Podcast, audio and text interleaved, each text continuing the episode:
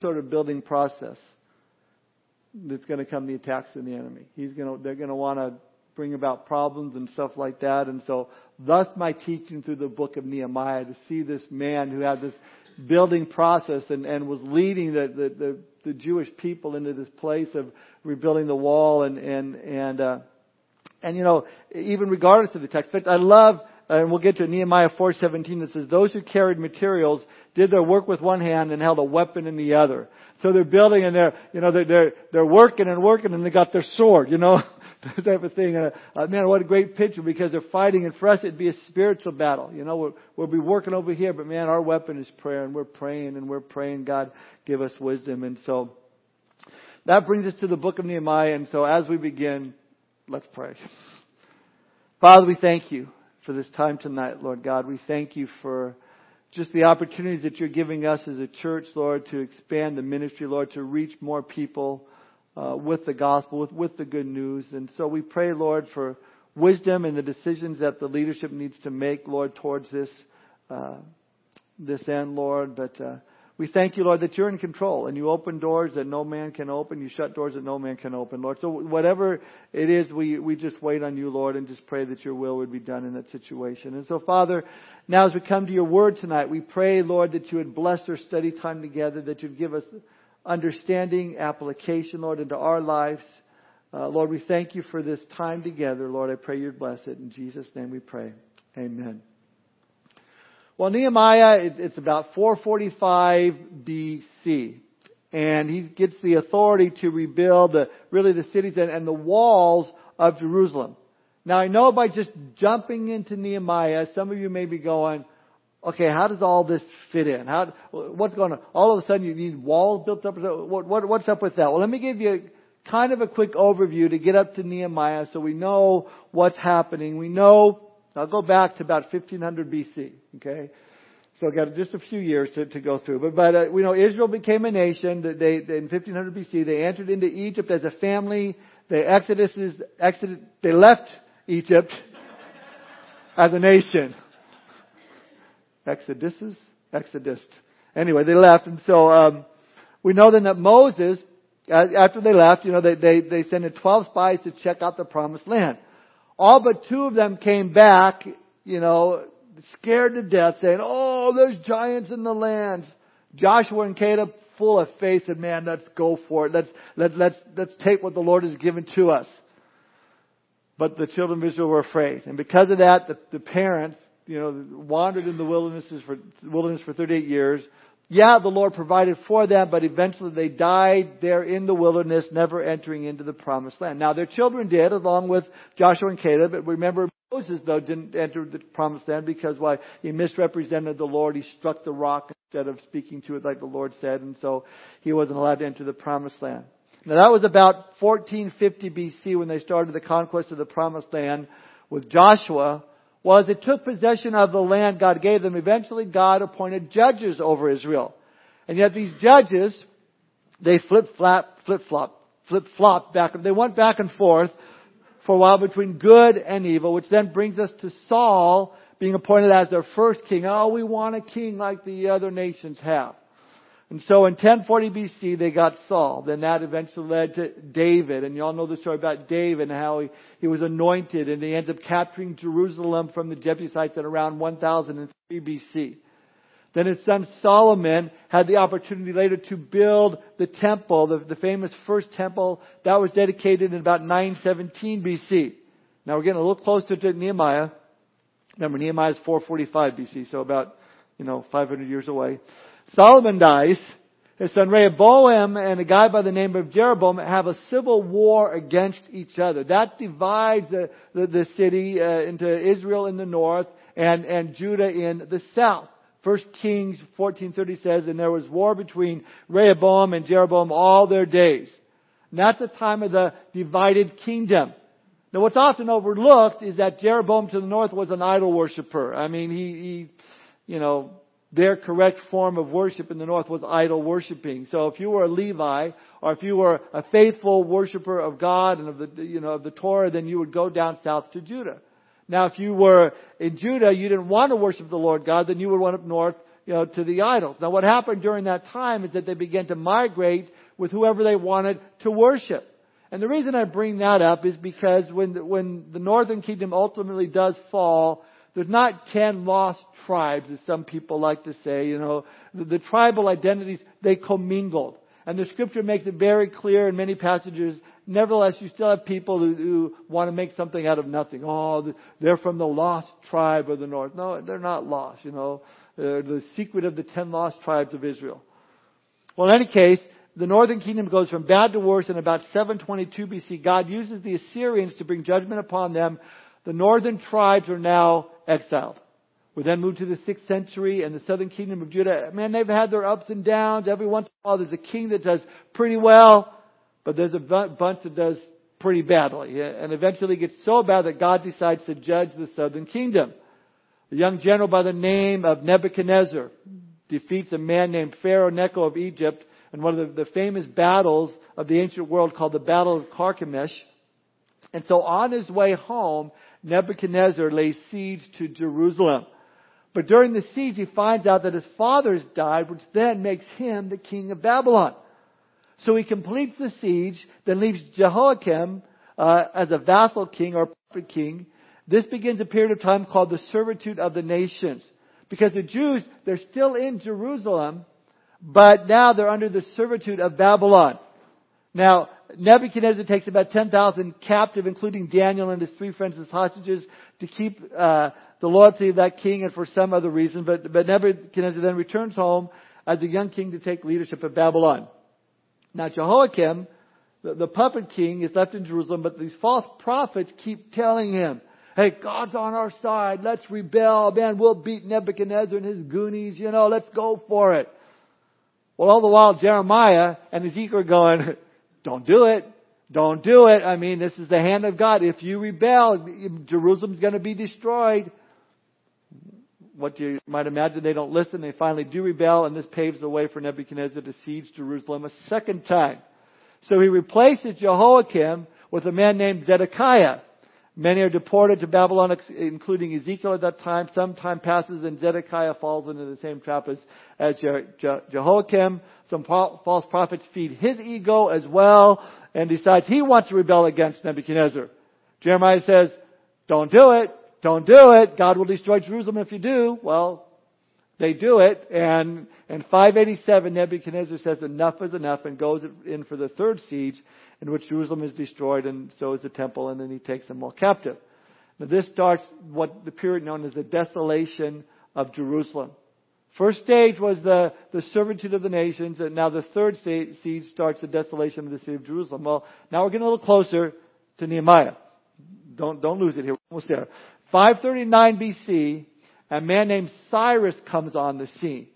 And he has a consolidated, he's consolidated his empire. He's attacked his father-in-law. And to make a long story short, he is now the ruler of the Persian empire. Well, he conquers Babylon.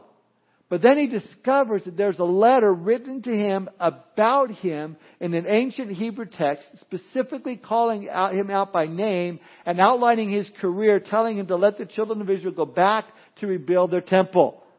Isaiah 44:28 we read, who says of Cyrus, He is my shepherd, and he shall perform all my pleasure, saying to Jerusalem, You shall be built, and to the temple your foundation shall be laid. Imagine hearing that, knowing nothing about the Jewish people, and said, Look, your name's in this book right here, and it says what you're going to do. Whoa, can't believe that.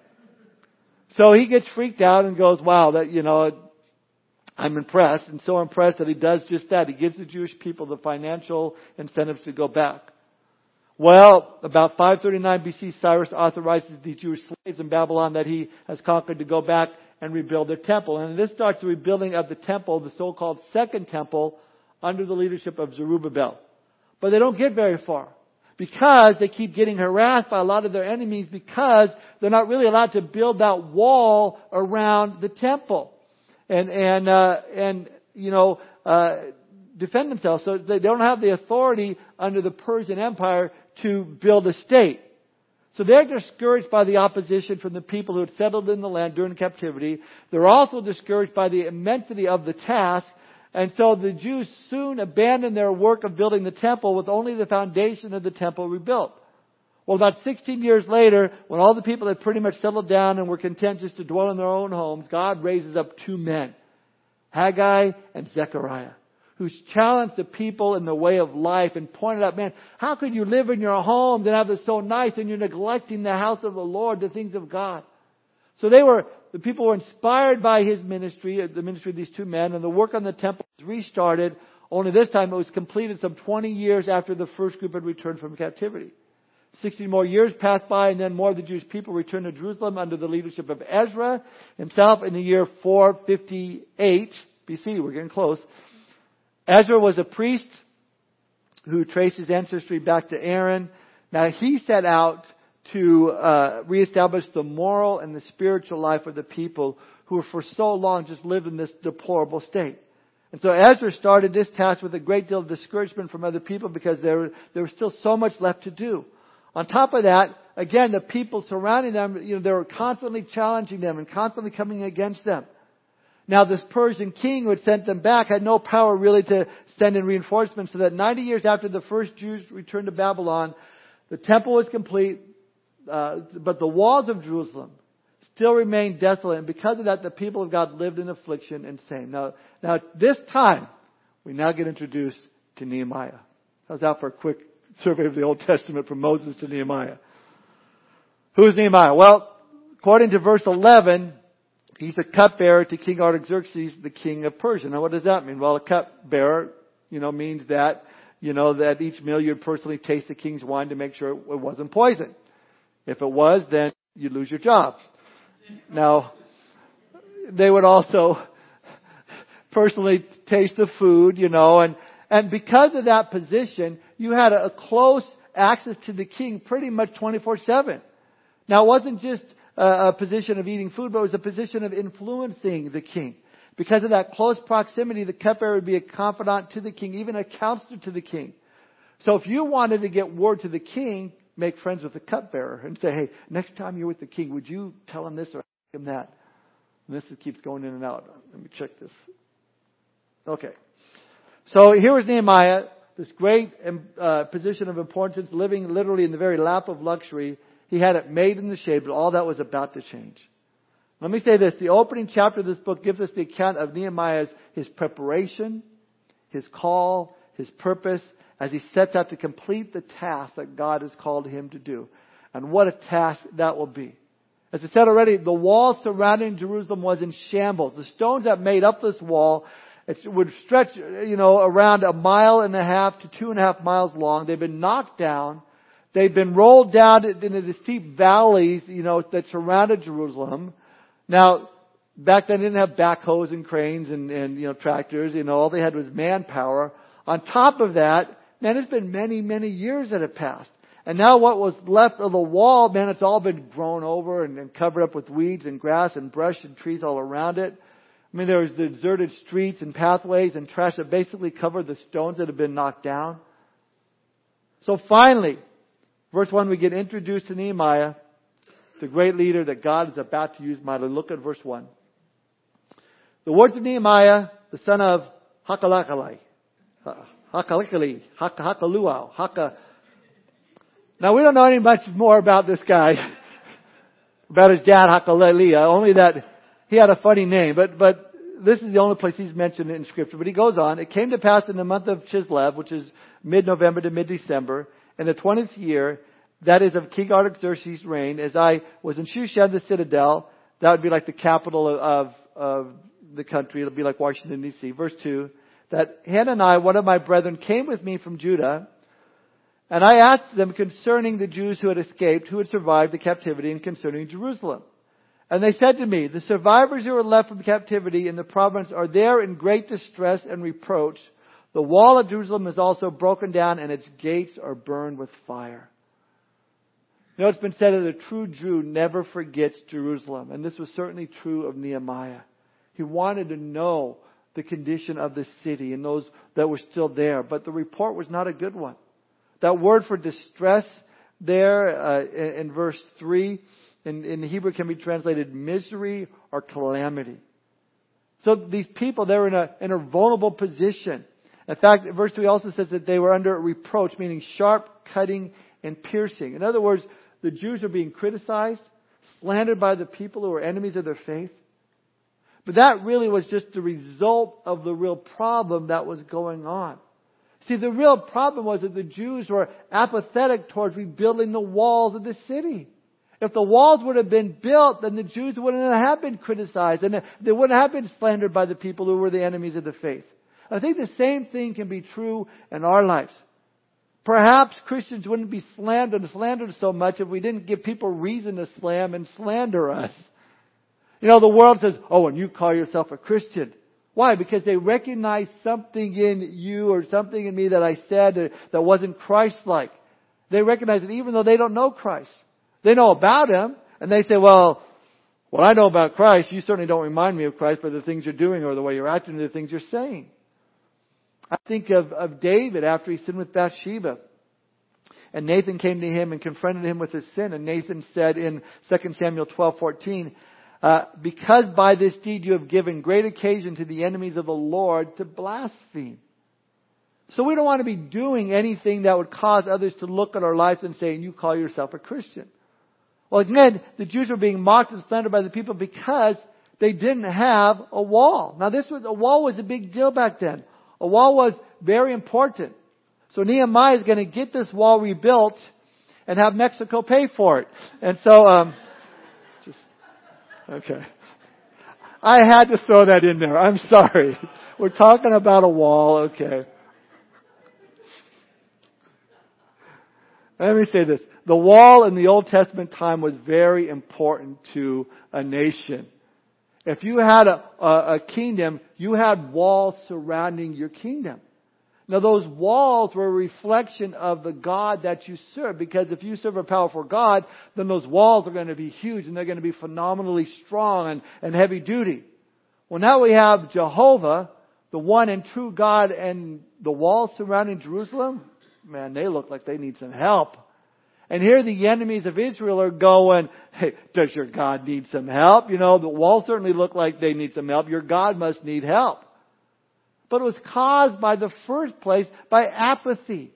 People not really wanting to get involved, not really wanting to help, not really wanting to get the job done. It's interesting to me that God describes our lives as walls. Over in Isaiah 49 verse 15 and 16 we read, Can a woman forget her nursing child and not have compassion on the son of her womb? Surely they may forget, yet I will not forget you. See, I have inscribed you on the palms of my hands. Your walls are continually before me. God was saying, Your lives are like walls to me, continually before me. I've inscribed your life on my hands. You see, what the walls were to Jerusalem, our lives are before God. And I think more often than not, our lives can lie in ruin because of neglect, neglect of the spiritual things that God wants to accomplish in our lives.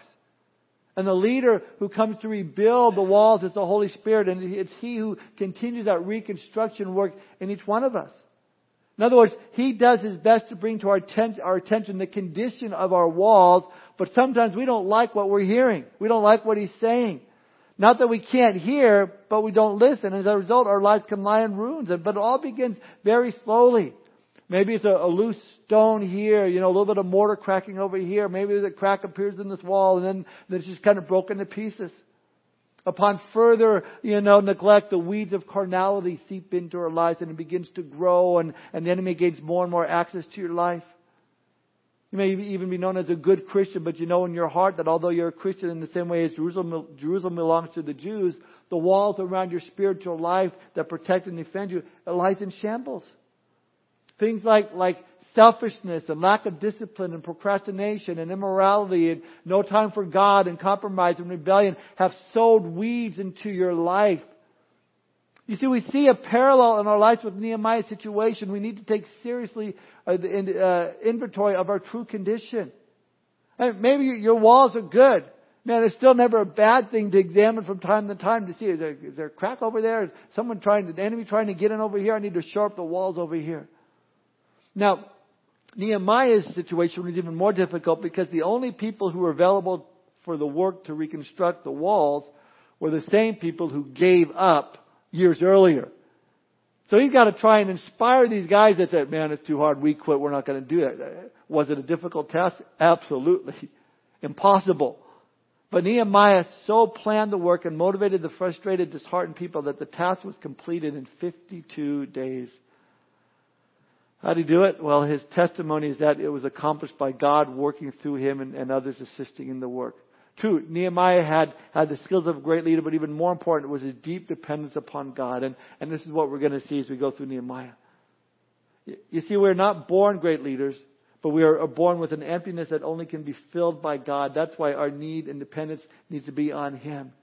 And that's what we'll see right away with, with Nehemiah. When he hears that the walls are broken down, look what he does immediately in verse 4. So it was when I heard these words that I sat down and wept and mourned for many days. I was fasting and praying before the God of heaven.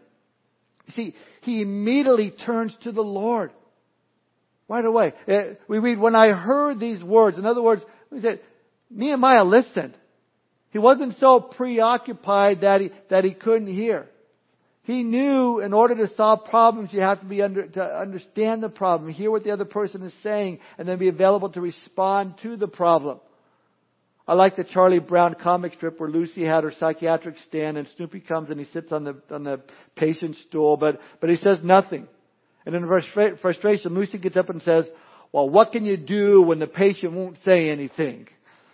And I think sometimes that's how our preoccupation is with things that, that, that keeps us from truly seeing the needs in other people's lives. Have you met people that they're, they're so preoccupied that you can't even get through to them?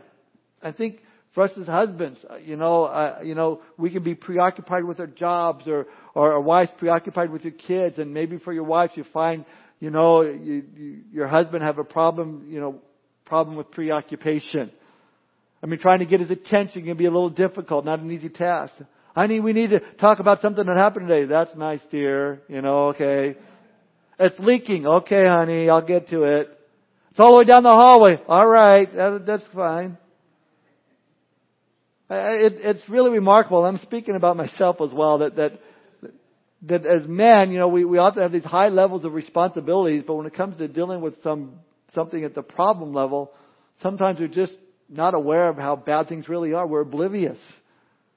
I think the opposite can be true as well. A person may be so problem oriented that that's all he thinks about, this problem or that problem. That's not a good situation either.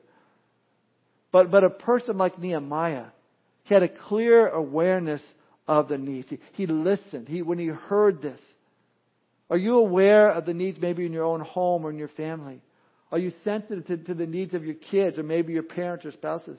Men, especially dads, are there times where, where you know that there's something wrong going on in the house, but, but you haven't taken the step to correct it or be involved?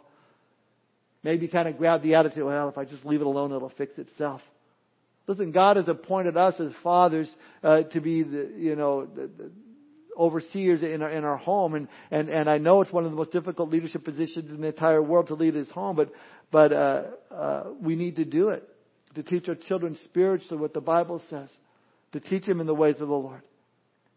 I think it's tragic when, when you know, people, oh, I'll just bring the kid to church and, and that they'll get their spiritual thing from church and they don't do nothing with the rest of the week. It was Chuck Swindoll who said this, the church can't resurrect what the home puts to death. And I thought that was interesting. Well, Nehemiah here's the problem. Immediately we read, we immediately we read him say, well, I sat down and wept and mourned for many days. I was fasting and praying before the God of heaven. Alan Redpath once wrote this, let us learn the lessons from Nehemiah. You never lighten the load unless first you have felt the pressure in your own soul. You are never used of God to bring blessing until God has opened your eyes and made you see things as they are. So Nehemiah sees these things and, and, and right away he begins to fast and he begins to pray. You know, fasting means just to deny yourself in order to, to focus on the Lord. It's not just, hey, I missed a meal, I fasted today because I needed a, a cleansing or dieting. If you're going to miss a meal, then take that opportunity that you normally spend eating and instead be reading your Bible and praying. We see Nehemiah right off the bat as a man of prayer, and the first thing he, go, he does is, is he goes to the Lord with his problem.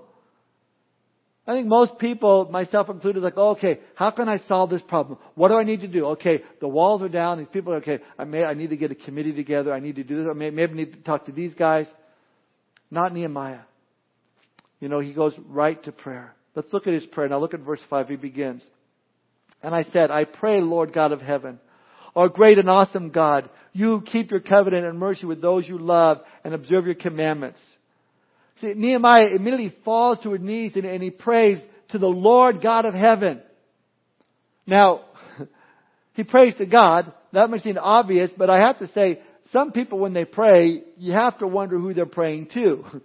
You know, who are they praying with? I mean, you know, they seem to be praying to the people who are with them, listening to their prayer. But in any case, Nehemiah, he has a clear picture of the character of God. He turns to the Lord in prayer, and the first thing he does is he acknowledges God's greatness. He acknowledges God's power. He prays, Lord God of heaven, O great and awesome God. It's the same thing Jesus taught us when, when he taught us the Lord's Prayer, you know. Our Father who art in heaven, hallowed be thy name. God, you are uh, in heaven, you're, you're holy is your name. See, when we go to God in prayer, as we proclaim His greatness, as we proclaim His, His grace, His love, His power, our perspective changes. Our problems take on a whole new light, and a whole new dimension, and that of who God really is. It makes our, our problems small when we see how big our God is and how great He is. Well, next in Nehemiah's prayer, he confesses that he's a part of the problem. Look at verses 6 and 7. Please let your ear be attentive and your eyes open that you may hear the prayer of your servant which I pray before you now, day and night, for the children of Israel, your servants, and confess the sins of the children of Israel, which we have sinned against you. Both my father's house and I have sinned. We have acted very corruptly against you and have not kept the commandments, the statutes, nor the ordinances which you commanded your servant Moses. Notice the words we and I. Nehemiah didn't go, okay, Lord, these guys, they've really blown it. They've really messed up. You need to nail them. They didn't. No. He said, I, we. Nehemiah specifically confessed his part in the problem. I think so often, well, well, it wasn't me. It wasn't my fault. We may mention the word I, but it's not used in the same context. I didn't do it. I'm, I'm not to blame. But, but, uh, and, and, we usually have at least six or seven reasons why it's the other person's fault, but, but it's just our fallen nature. But yet Nehemiah, he takes responsibility for the problem.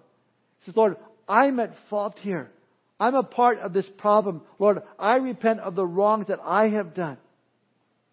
And here's why. When you acknowledge God's holiness, when you acknowledge how great God is and how powerful He is, uh, then you're put in proper perspective of who you are and, and where you're really at with the Lord. Now you might think, well, how was Nehemiah part of the problem? Did Nehemiah, he didn't start the walls and then quit. He didn't commit some sin, a crime to bring down the wrath of God. But you see, Nehemiah is identifying with the people. And more so, he's dwelling on the character of God and he realizes his own sinful condition. Here's my point, point. Before you can build the walls of others, you must build your own personal walls. What I mean by that is that Nehemiah first recognizes that in his heart, it was failing before God. And it deeply moved him. So he acknowledges how great God is and how weak he is. He goes to the Lord in prayer and in humility seeking the Lord. It's those types of prayers that the Lord is more than willing to answer. The psalmist writes in Psalm 51:17, "The sacrifices of God are a broken spirit, a broken and contrite heart. These, O God, you will not despise." So Nehemiah, he's burdened, he wept, he fasted, he prayed, he humbled himself, he confessed his sin.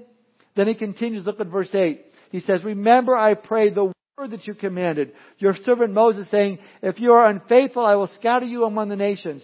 But if you return to me and keep my commandments and do them, though some of you are cast out to the farthest point of the heavens, yet I will gather them from there and bring them to the place which I have chosen as a dwelling for my name. Now these are your servants and your people whom you have redeemed by your great power and by your strong hand. What is Nehemiah doing here? He's quoting scripture to God. He's quoting God's word back to God. He not only quotes uh, Leviticus 26, but also Deuteronomy 30. Now, it wasn't because God didn't know what he wrote. Oh, I didn't know I wrote that. Oh, you're right. You know, what, what was I thinking? No, but more is because, in a sense, Nehemiah was holding on to what God had promised, what God had wrote. And what did God promise? It was a twofold promise. The first part of the promise was if that Israel disobeyed, they, they would be brought into captivity into a foreign land. That happened. Exactly the way we, we looked at, at it already. The second part of the promise was that once the captivity was ended, that God would bring the Jews back into their land and protect them. That hadn't happened yet.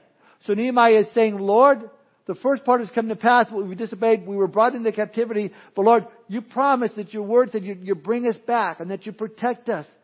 That hasn't happened yet. So I'm claiming that, it, it, that it will. I wrote this in Romans 4, 20 and 21 of Abraham. He did not waver at the promise of God through unbelief, but was strengthened in faith, giving glory to God, and being fully convinced that he was, what he had promised he would also was able to perform. See, God doesn't give out promises that he doesn't plan to keep. Nor does he make promises lightly. The Lord Jesus says, give me your burden and I will bear it. Give me your humble repentance and I will honor it. Confess your sin and I will forgive it. If you seek first His kingdom and His righteousness, then He will add all these other things to you. If you make your heart right before me, He says, I will lead you into the path of stability and prosperity. That doesn't mean he'll, he'll supernaturally fill your wallet with, with money, but, but he'll give you peace. Peace in a way that, that the world is not able to know. So Nehemiah is saying, Lord, you promised that your people would be protected in that city, and that's a promise I want to claim. Now before we get on a big name it and claim it, blab it and grab it roll, remember we need to seek to apply all of God's promises to our lives, including the ones that we don't necessarily like like the promise that God gives when all those who live God in Christ Jesus shall suffer persecution. I don't like that one. There needs to be a balance when it comes to claiming God's promises. Well, now finally, in Nehemiah's prayer, he comes to the petition part. And really, again, that's how Jesus modeled his prayer. Look at the Lord's Prayer. Look at Nehemiah's prayer. We see it. The petitions come last. Look at verse 11. O Lord, I pray, please let your ear be attentive to the prayer of your servant and to the prayer of your servants who desire to fear your name and let your servant prosper this day. I pray and grant him mercy in the sight of this man, for I was the king's cupbearer. Now we'll get into this next week, but he, he's praying right now that when he talks to King Artaxerxes, that he's going to have a good relationship there. But he says, basically, you know, he's saying, you know, you know, let your servant prosper. He says, your servant prosper this day, I pray. Now that's not the prosperity doctrine that we hear about today that Nehemiah is praying. You know, it, it's Lord, let me find that place that is in the center of your will, where heavenly prosperity is, where I prosper in the things that you want me to prosper in, whatever that may be. See, Nehemiah not only recognizes the need, he's willing to involve himself in that. I mean, is that the way you pray when you see need in your family or your church or in your community or in your country? You know, a genuine leader is, you know, marked by, by availability and, and, and available faithfulness in the midst of a task. You know, like Isaiah said, here I am, Lord, send me, use me. Yes, leaders need to be willing to lead, but they also need to, to be able to, to get their hands dirty and, and do what the Lord has. And Nehemiah was willing to leave the life of luxury in Persia for one of hardship in Jerusalem. And, and he knew he'd have to ask release from his present employment, and that might be dangerous. But as we'll see next time, if God be for us, who can be against us? Or maybe you've been burdened for a certain situation, burdened for a certain area, burdened for a certain group of people. Listen, God may be burdening you, your heart to stir you into action. As I said earlier, we're getting ready to make some big decisions about building and, and, and before we do anything, we need to bring it to the Lord in prayer and, and fasting. As I said already, God has laid it on the elders' hearts that we need to be praying and fasting and seeking the Lord. And, and, and, you know, maybe God has laid something else in your heart, something apart from, from a building thing, maybe something that, that you're seeking for the Lord. Maybe it's a person's salvation. You know, start by, by praying and fasting for that. And we're praying for people that don't know the Lord, you know. And I'm not just saying, all, all of humanity. I'll just pray for all the people that don't know the Lord, you know. No, but get your mind on someone. Maybe the Lord, Lord, lay someone on your heart. Someone that may be a member of your family that you haven't thought about in that way. But God has touched your heart in such a way to start praying for them, fasting for them. See, we need to see the world as the, as the Lord sees it, as a sheep without a shepherd, as lost people that need to hear the gospel. I think sometimes we can get angry with sin, but also with sinners and actually begin to see non-believers as the enemy.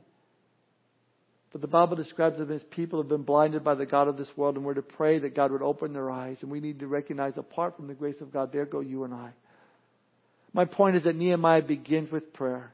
Whatever it is that's set before you, he begins with prayer. And anyone who is in any type of leadership must realize before any great work of God can be accomplished, it must be bathed in prayer. On that note, I want to close with this. Four reasons why prayer is important. Number one, prayer makes me wait.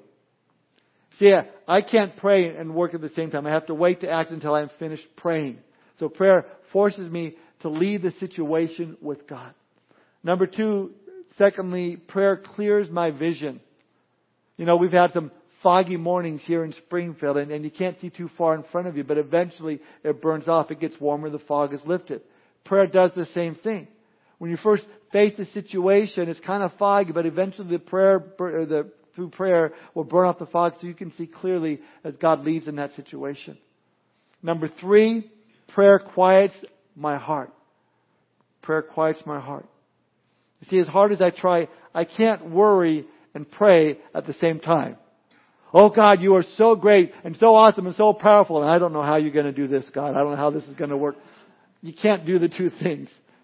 See, prayer makes me quiet. It replaces anxiety with a calm spirit. It's been said when your knees don't, your knees don't knock when you're kneeling.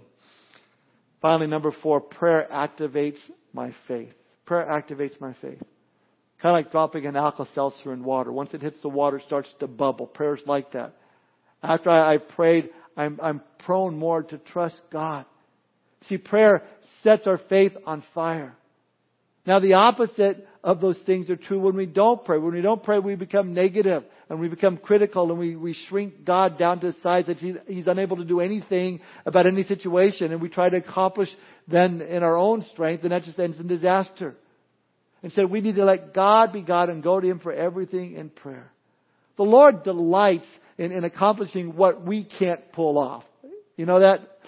But He waits for our cry and He listens for our call for help. Prayer was the first major step that Nehemiah took in his journey to effective leadership. He was quick to call for help, and uh, we'll see that his favorite position when faced with problems was the kneeling position. That's probably why he's Nehemiah.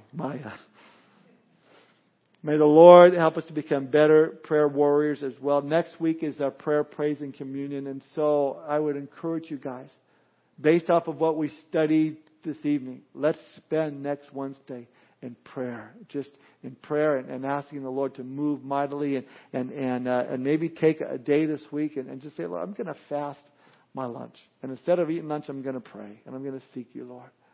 See what the Lord will do. Let's pray. Father, we thank you for this time tonight, Lord. We thank you for uh, just this quick overview of Nehemiah's life, Lord. I'm excited to see all that you have in store for us as we study this great book, Lord. But we know that everything begins and ends with prayer, Lord. It's seeking your face, seeking your will, seeking you to work in a way that you will accomplish things that will just blow our minds. And Lord, we recognize as Nehemiah prayed, you are great, you are mighty, you are a powerful God. We ask you to move in powerful ways in this church, in this fellowship, in our lives individually, Lord. Strengthen us, Lord, to, to live for you, that we wouldn't give those in this world an opportunity to, to blaspheme you through our lives. Fill us with your Holy Spirit. Open up opportunities, Lord, for us to be used by you to reach people that don't know you. We give you the praise and the glory and the honor for this time together, Lord. In Jesus' name we pray. Amen.